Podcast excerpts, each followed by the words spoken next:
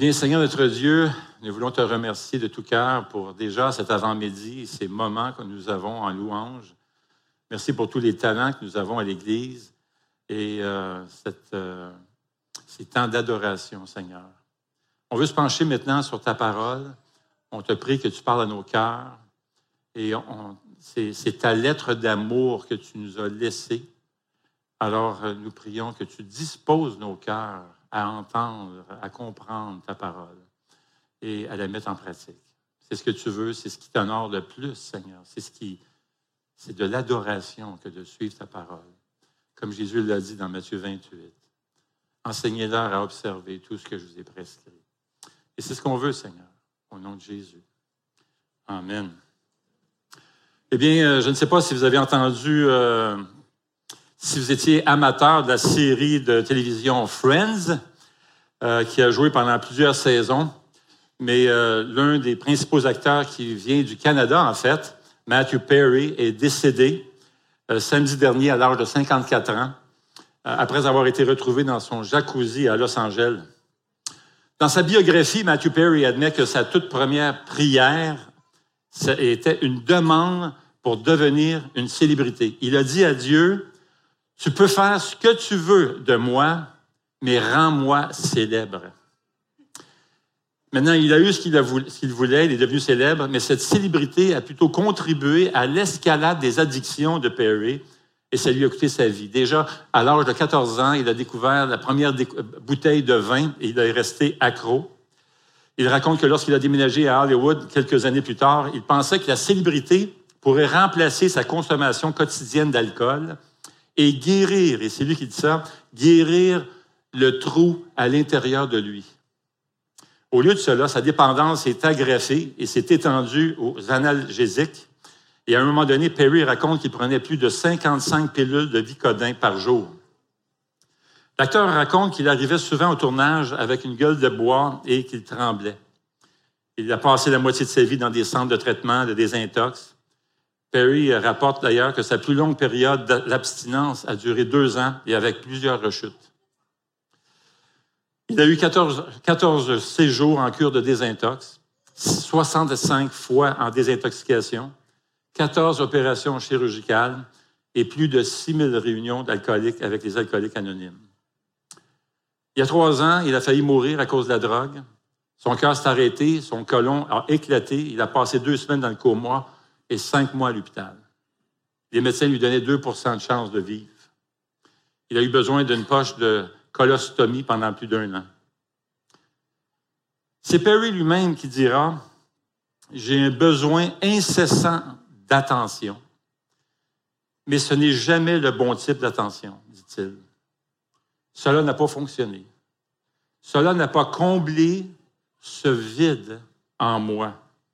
Et cela m'a surpris. Parce qu'en fait, il pensait que l'abondance et tout ça, euh, cette, euh, une vie pleine de richesse, de victoire et tout ça, allait combler ce vide qu'il éprouvait dans son cœur.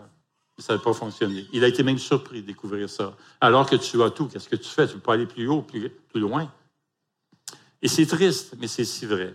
La célébrité, la célébrité, la gloire, l'attention des gens, l'amour de la foule, être une idole, la richesse, l'alcool, la drogue, le sexe, ne suffisent pas à combler ce vide à l'intérieur de nous. Perry avait tout ça. Tu ne peux pas aller plus loin. Il était au sommet de la gloire. Et comme on va le voir ce matin, la vraie vie abondante ne consiste pas dans la richesse ni la gloire. D'ailleurs, c'est l'auteur des chroniques de Narnia, C.S. Lewis, qui dit ceci si je trouve en moi un désir qu'aucune expérience dans ce monde ne peut satisfaire, l'explication la plus probable est que je suis fait pour un autre monde. Et c'est Saint Augustin qui a écrit dans ses confessions, Tu nous as créés pour toi, Seigneur, et nos cœurs sont agités jusqu'à ce qu'ils se reposent en toi. Nos cœurs sont agités jusqu'à ce qu'il repose dans le Seigneur. Ce matin, on va continuer notre série qu'on a commencée sur l'Évangile de Jean. Et on prend la lecture alors que Jésus vient de faire un miracle tout à fait extraordinaire. Il a guéri un aveugle de naissance. Et Jésus va profiter de, et ça a créé tout un émoi en passant, on va le voir tantôt. Et Jésus va profiter de, de ce moment pour enseigner qui il est, en se servant d'une illustration qui était bien connue à l'époque. Et cet enseignement va nous éclairer sur la véritable signification de la vie abondante. Alors, si vous voulez bien, si vous avez votre Bible avec vous, j'aimerais vous lire ce passage dans Jean chapitre 10. Jean chapitre 10, et on va lire les onze premiers versets.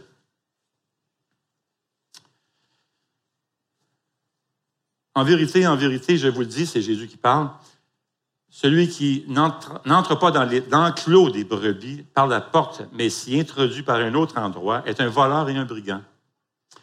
Mais celui qui entre par la porte est le berger des brebis. Le gardien lui ouvre et les brebis écoutent sa voix. Il appelle par leur nom les brebis qui lui appartiennent et il les conduit dehors. Lorsqu'il les a toutes faites sortir, il marche devant elles et les brebis le suivent parce qu'elles connaissent sa voix. Elles ne suivront pas un étranger, mais elles fuiront, au contraire, loin de lui, parce qu'elles ne connaissent pas la voix des étrangers. Jésus leur dit cette parabole, mais ils ne comprirent pas de quoi il leur parlait. Jésus leur dit encore, en vérité, en vérité, je vous le dis, je suis la porte des brebis. Tous ceux qui sont venus avant moi sont des voleurs et des brigands, mais les brebis ne les ont pas écoutés. C'est moi qui suis la porte. Si quelqu'un entre par moi, il sera sauvé. Il entrera et sortira, il trouvera de quoi se nourrir. Le voleur ne vient que pour voler, égorger, détruire. Moi, je suis venu afin que les brebis aient la vie et qu'elle l'ait en abondance. Je suis le bon berger. Le bon berger donne sa vie pour ses brebis. Dans ce passage, Jésus se sert d'une illustration très courante à l'époque, on en voyait tous les jours. Là, aujourd'hui, je ne sais pas si vous avez vu des brebis en vous en venant sur la 50, mais moi, j'en ai pas vu. Mais, mais j'ai vu des vaches. Oui, ça, ça j'en ai vu. J'ai vu une ferme pas loin, ça, j'en ai vu, mais j'ai pas vu de brebis. C'est un peu plus rare. La dernière fois que j'ai vu ça, je pense que c'était dans un zoo. Mais les autres, dans ce temps-là, les brebis t'en voyaient tous les jours. C'était commun. C'était une terre, c'était agricole. Euh, tout le monde voyait des, des brebis. Tout le monde voyait des enclos, des bergeries. Et Jésus va se servir de cette illustration que tout le monde connaissait très bien pour attirer l'attention finalement sur une vérité qui est supérieure. Il va parler du royaume de Dieu, en fait. Dieu a une bergerie. Dieu a un lieu de sécurité. Dieu a un lieu de paix et de protection éternelle. Et Dieu est la puissante forteresse de son peuple. Et cette forteresse, comme la bergerie, a une porte. Et cette porte, c'est Jésus-Christ. Jésus est la porte qui nous donne accès à cette place de sécurité. Jésus est la porte qui nous donne accès au royaume de Dieu, à la vie éternelle. Maintenant, pour mieux comprendre le chapitre 10 de Jean qu'on vient de lire, on a besoin de nous rappeler ce qui vient de se produire au chapitre précédent, au chapitre 9. Jésus a guéri un homme qui était aveugle de naissance. C'est tout à fait spectaculaire. C'est tout un miracle. Maintenant, ça aurait déjà été un miracle assez spécial que Jésus guérisse un aveugle. Mais de, guérir un aveugle de naissance, c'était tout à fait extraordinaire. Voyez-vous, les Juifs disaient que seul le Messie allait pouvoir guérir un aveugle de naissance quand le Messie viendrait. Jean chapitre 9, verset 1 dit ceci, Jésus vit en passant un homme aveugle de naissance. Ses disciples lui posent cette question. Maintenant, c'est une question très étrange. Maître, qui a péché, cet homme ou ses parents, pour qu'il soit né aveugle? On peut comprendre la deuxième partie de la question, est-ce que ses parents ont péché? OK, à la limite, mais que, euh, comment lui pouvait pécher avant de naître pour que naître, il est jugé? C'est bizarre. Les pharisiens avaient toutes sortes d'enseignements, vous savez, toutes sortes de lois et tout ça. Mon ami, ils mettaient plein de, règles et de lois. Ils inventaient des lois régulièrement, tout ça. Et puis Jésus passe son temps à corriger les erreurs des pharisiens. Ça ne vient même pas de Dieu, c'était les hommes qui créaient ça, ces lois-là. Et vous, avez, vous savez souvent dans le Nouveau Testament, quand vous lisez des passages qui vont dire, vous avez entendu dire que, mais moi je vous dis que, Jésus est constamment en train de corriger ces enseignements qui circulaient des pharisiens. Alors les pharisiens avaient un enseignement, entre autres, ils disaient, euh, à tort, qu'au moment de la conception, écoutez bien ceci, le fœtus a deux penchants, deux inclinations, un bon et un mauvais. En hébreu, on les appelle Yetzer Hara qui signifie le mauvais penchant. C'est l'inclination congénitale à faire le mal en violant la volonté de Dieu. En revanche, il y avait le Yetzeratov, C'est la bonne inclination, le bon penchant. Et ces deux penchants sont là présents dans le nouvel être humain qui vient d'être conçu dans le ventre de sa mère. Et au cours des neuf mois de grossesse, de cette bataille entre les deux inclinations, ils se chicanent, ils veulent prendre le contrôle. Et il se peut qu'à un moment donné, le mauvais penchant ait pris le dessus sur le fœtus et que, dans un état de colère envers sa mère, il ait donné un coup de pied à sa mère dans le ventre de sa mère. Mon ami. Et pour cet acte de péché, pour cet acte de colère, il est né aveugle.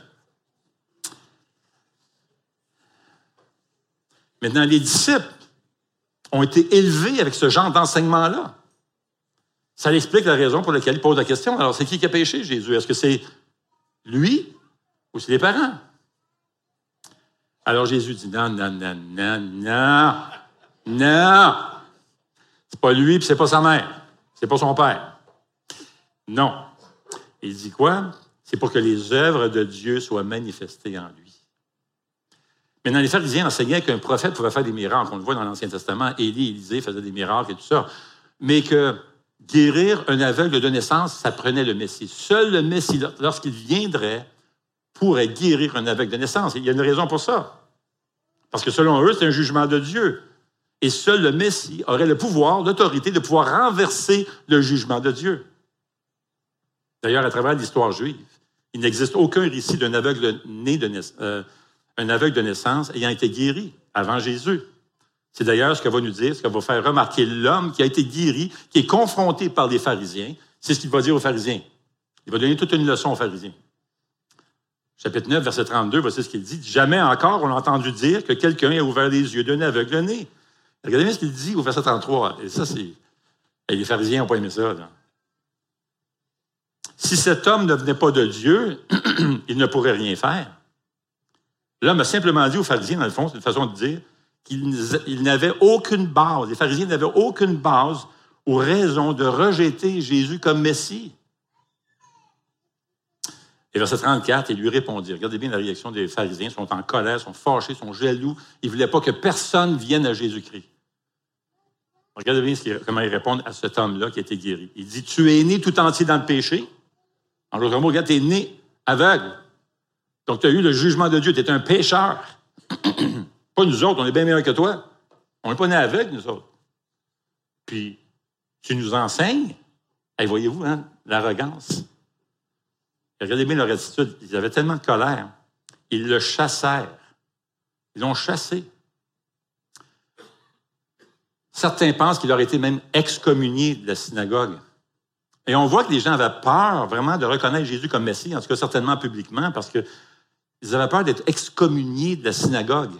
On le voit par exemple parce que les parents aussi ont été confrontés par des pharisiens. Les pharisiens vont voir les parents, puis les parents, ils marchent sur des œufs devant eux. Puis on voit l'attitude, verset 22, dans le chapitre 9, il dit, ses parents dirent cela parce qu'ils avaient peur des chefs juifs. En effet, ceux-ci avaient décidé d'exclure de la synagogue celui qui reconnaîtrait Jésus comme Messie.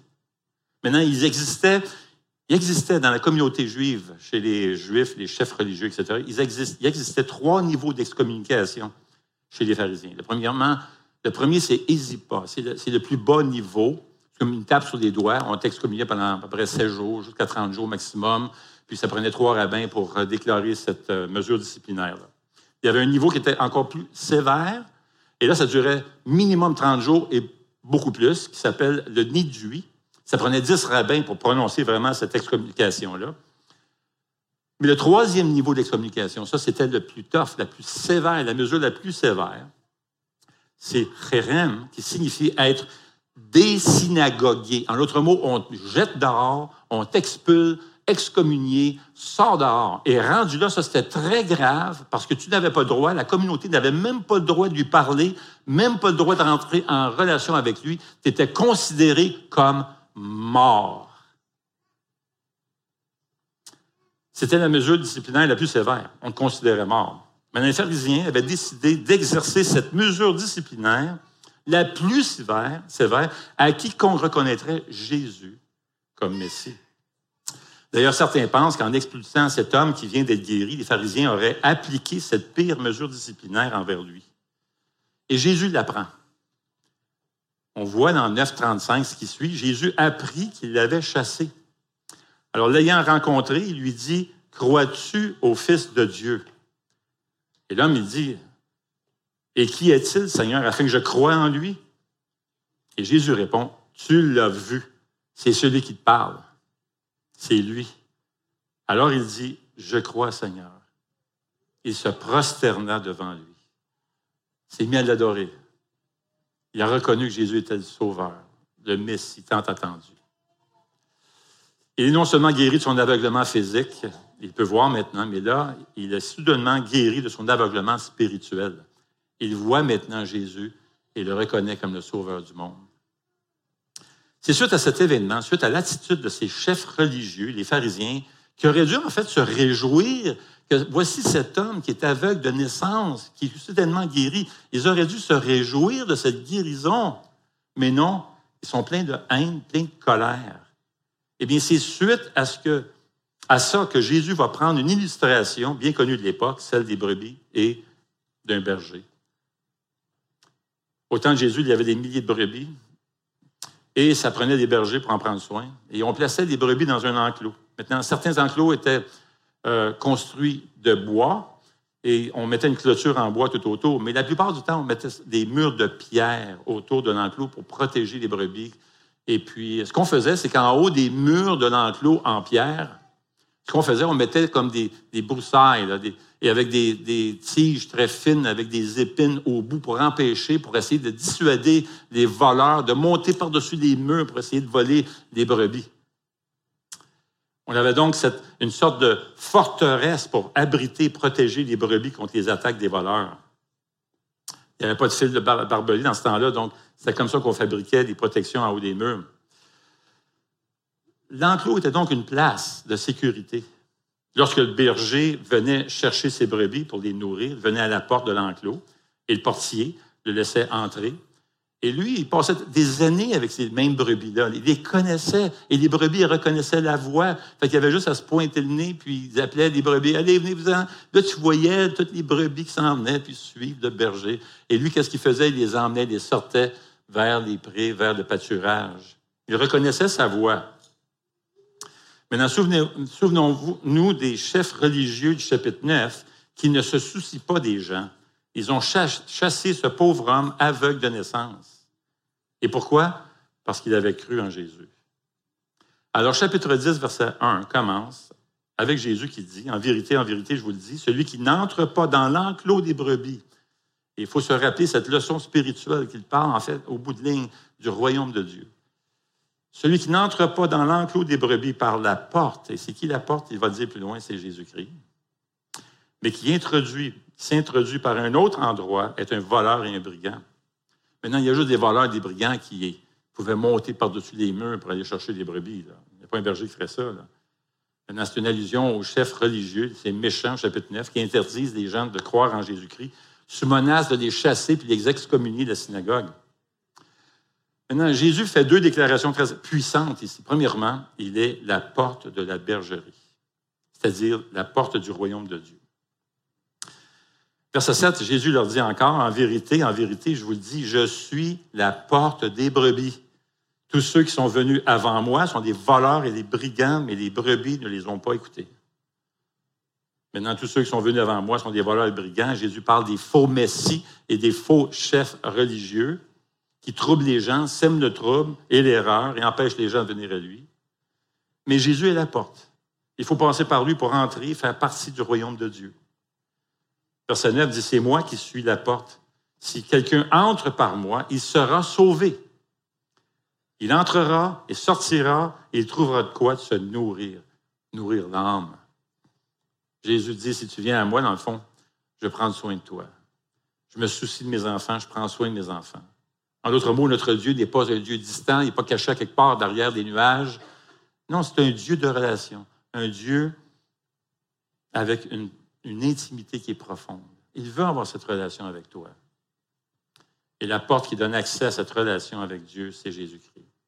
C'est ce que Paul va nous dire dans Éphésiens chapitre 2, verset 18. à travers Jésus, en effet, nous avons les uns et les autres, dans le contexte fait les Juifs et les non-Juifs, mais ça nous autres aussi, nous avons accès auprès du Père par le même esprit. Ainsi donc, vous n'êtes plus des étrangers ni des résidents temporaires, vous êtes au contraire concitoyens des saints, membres de la famille de Dieu. Il faut quand même, pensez-y, concitoyens des saints. Vous êtes saints. Tu viens à Jésus-Christ, tu es déclaré saint devant Dieu. Vous pensez bien, bien des années, je pensais qu'il fallait être super bon, puis faire toutes sortes de choses, euh, des prouesses spirituelles. Pas du tout. Tu viens au Seigneur Jésus-Christ, Dieu t'appelle saint. Pourquoi? Parce qu'il te purifie, te donne une nouvelle naissance. Les choses anciennes sont passées, toutes choses sont devenues nouvelles. Et c'est ce que Jésus est en train de dire au chapitre 10. Et c'est grâce à son sacrifice sur la croix. Verset 11, Jésus dit, je suis le bon berger. Le bon berger donne sa vie pour ses brebis. Voyez-vous, Jésus est en train de annoncer son sacrifice, sa crucifixion. Et c'est ce que Jésus-Christ a fait pour nous. C'est offert pour nous. Jésus est donc la porte et il est aussi le bon berger. Alors, c'est quoi un bon berger selon Jésus? Eh bien, voici quelques-unes des vertus qu'un bon berger incarne. Et la première d'entre elles est la connaissance personnelle de chacune de ses brebis. Verset 3, il dit, il les appelle, il, les, il appelle par leur nom les brebis qui lui appartiennent et les conduit dehors. Lorsqu'il les a toutes fait sortir, il marche devant elles et les brebis le suivent parce qu'elles connaissent sa voix. Réalisons-nous que lorsque Jésus dit qu'il appelle ses brebis par leur nom et les conduit dehors, il est en train de nous dire, je te connais. Je te connais. Je te connais personnellement. Et dans le contexte du chapitre 10, cela implique que Jésus entre dans l'enclos du judaïsme et appelle individuellement ses, brebis à former son propre troupeau de chrétiens, en quelque sorte, des enfants de Dieu. Et ces brebis sont les siennes, elles lui appartiennent. Il s'agit de relation, c'est une relation personnelle. Et c'est pourquoi Jésus affirme que ses brebis reconnaissent sa voix et le suivent. Il sait quelle brebis est susceptible de perdre. Il sait quelle brebis reconnaît sa voix et va suite le suivre. Il nous connaît.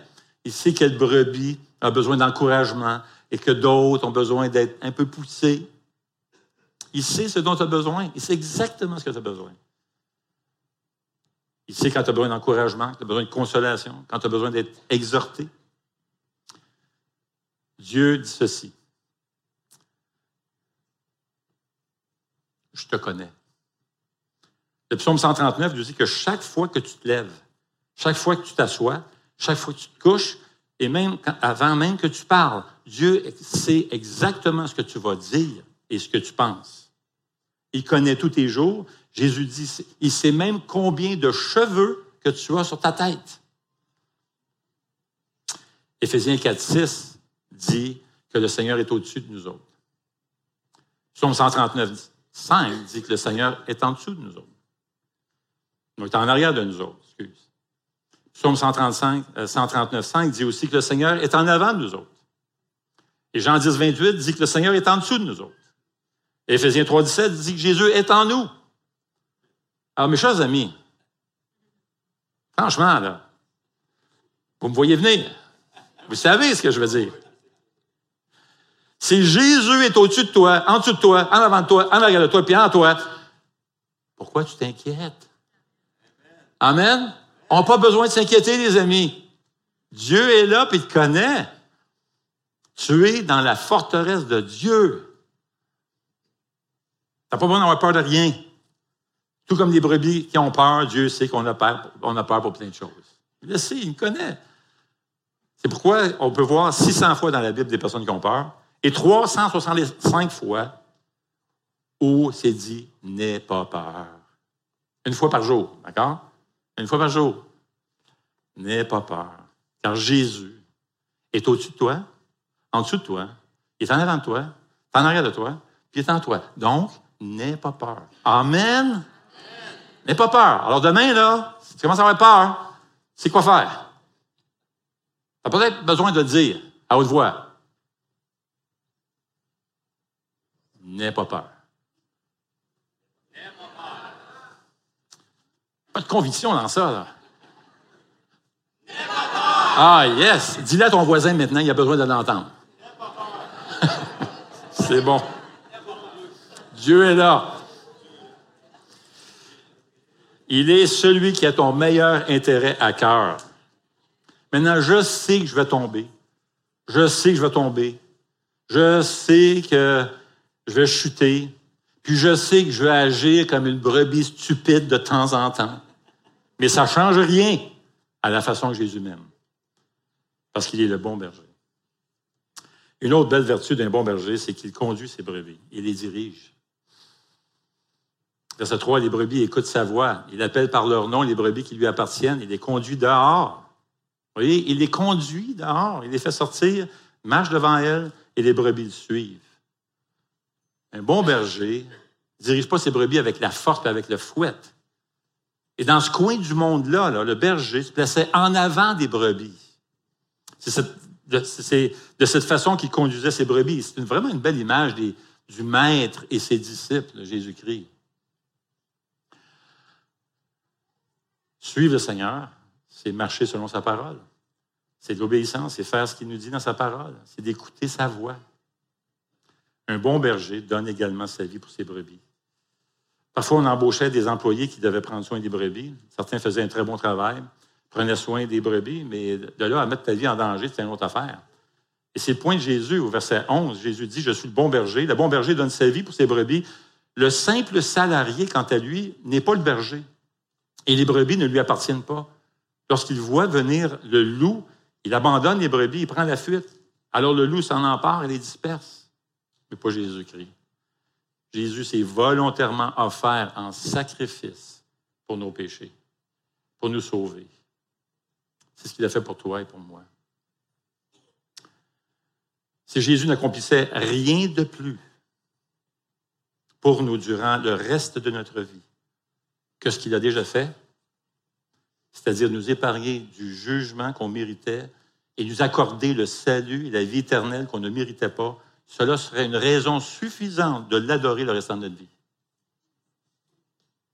Jésus est allé à la croix pour nous. Une autre vertu d'un bon berger, c'est qu'il donne une vie abondante à ses brebis.